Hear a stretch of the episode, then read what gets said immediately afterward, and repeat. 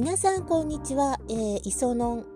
四季春夏です。まあ、連日のあの投稿になってしまうんですけれどもね、ちょっとあの昨夜の地震皆さん関東にお住まいの方大丈夫だったでしょうか？私の住まう地域一応関東地方なんですけれども、うちの方はほとんど揺れませんでした。まあちょっと震度 1, 1よりはちょっと強い2ぐらいかなぐらいだったんですが、ちょうどあのちょっと私 YouTube とですねツイキャスの生放送をですね両方ともつけてたのでその生放送のそのねあの配信者さんがいらっしゃるところが都内だったらしくてかなりあの大変だったみたいです。あのねあの電車の中に閉じ込められちゃった方とかもいらっしゃったようなので本当にねあの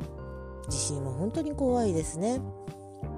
気をつけてまいりましょう。さて、なぜあの連日の投稿になってしまったかと言いますと、えー、ちょっと本当にまたいきなりなんですけれども、えー、昨日10月7日はですね、漫画家の三原淳先生のお誕生日だったそうなんです。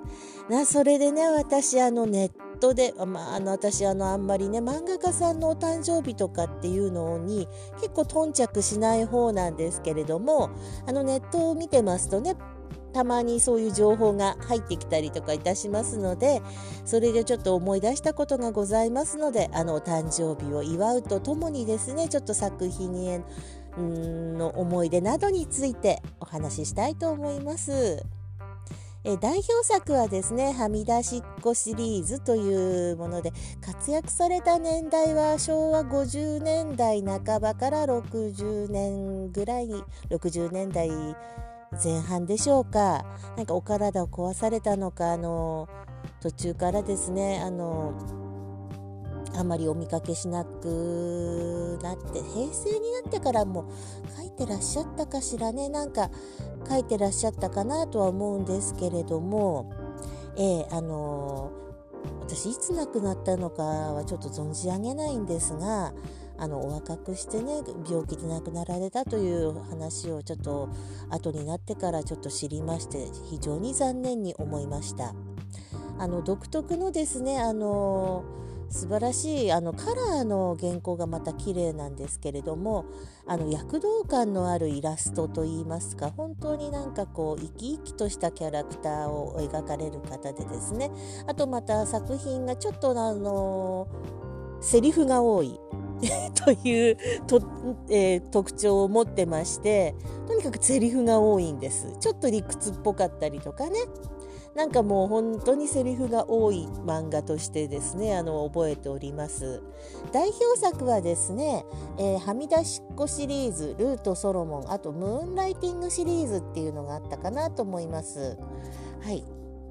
で私はあのはみ出しっこシリーズとルートソロモンシリーズが、まあ、リアルタイム読者なんですけれどもね。とにかくあの知ったのは小学生なんですけれどももう中高時代にですね夢中になってしまいました。何て言うんですかねあの思春期の心にこう何て言うんですかね染み込んでいく寄り添う寄り添って染み込んでいくような本当にあの作品でした。お話はですねあの4人の子供がですねあのこれはあの日本人じゃない設定なんですけれども、まあ、それぞれ理由があってですね家族から離れてちょっと生きている、まあ、家出少年の集まりといえば家出少年の集まりなんですがあの決してですねあの犯罪行為に手を染めるようなことはないですね例えばねあのえーまあ、1人ですねあの身内から経済的援助をもらっている子がいるので、まあ、その子のお金のおかげでねあのみんなそこそこ生きてるんですけれどまあとにかく子供だけが肩を寄せ合って生きていくというのがちょっと大変なわけです悪い人にも会いますもちろん。ね、それでそう出会う人々、まあ、事件に巻き込まれてしまったりですとかねもう本当に思わぬ出来事に巻き込まれてですね、まあ、犯罪はしないとは言ってますけれどもちょっとまあ犯罪のようなことをして犯罪のようなじゃないけどちょっとまあそういうちょっと悲しい出来事に巻き込まれたりなんかもしてしまいます。それでまああの何年か一緒にいる間にですねその出会った人の中であの彼らをずっと探していた人がいましてなんと彼らをですねまとめて養子にしたいという、まあ、既得なご夫婦がいるわけですよ。まあ、そんな既得なご夫婦とですね家族になろうとするあたりからもうさらにもう怒涛の展開が待っておりまして結局あの社会に馴染むための洗礼のようなですねもう本当にあの厳しいお話の展開が続くわけです。もう本当そんな中でも私なんかはもう本当に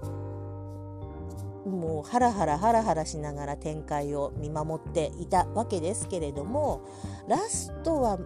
一応ハッピーエンドだったんでしょうか。なんか聞くところによると小説版で何かあの続編があって限定販売されたなんていう情報を知りましたが私そのようなもの持ち合わせておりませんで情報も知らなかったのでまたその当時ですねあの少女漫画というカテゴリーから離れてしまっていてあのエンタメの漫画ジャンプとかねその他のエンターテインメント系の作品にちょっと興味が流れてしまっていた頃でございましてちょっとあの情報がなくなっちゃったんですね私も学生じゃなかなくなってしまったものですからまあだからちょっとその辺はねあのちょっと悔しいなと思っております。もともとそのはみ出しっ子というのはあの作者の三原先生が授業中に書き上げた小説がねあの元になっているということなのでまあそういう作品なのかなっていうふうには思っております。またあの後年いつ何年頃だったでしょうか。私あの平成10年代後半か20年代初めぐらいだったと思うんですが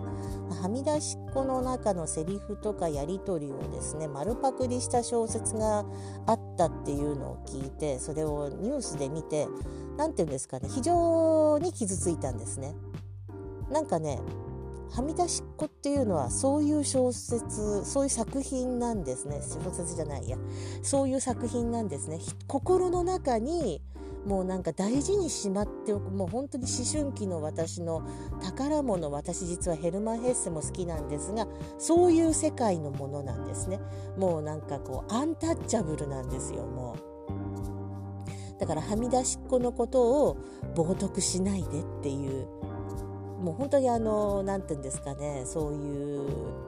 まあ部分的にではあってもね丸パクリするっていうことはねもしかしたらその人覚えてなくて自分の頭の中から出てきたのと勘違いするほどはみ出しっ子を読み込んでいたのかもしれないなとはごくごく好意的には思いますけれども、まあ、あのはみ出しっ子は繰り返し読むものであり中にはもう私などもやっておりましたが声に出して読んじゃったりとかねしてねあっという間に3時間4時間過ぎてしまうというそんななんか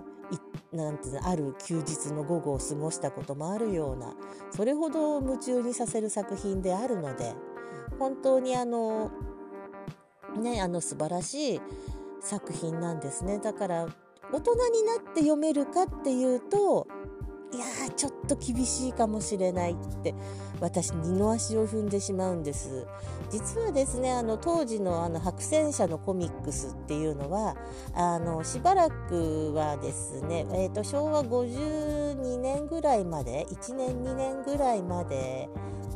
何年ぐらいまで途中までは紙の質が良かったんですがある時から途端にですね紙の質がものすごく悪くなりましてあのわらばんしみたいになっちゃったんですねコミックスの。ですからあのコミックスのよの紙のよれ印刷の飛びものすごいんです。なもんですからあの私「ヒーズルところの天使」は豪華本っていうんですかね。そういう本が出たのでもちろんそちらで集めました。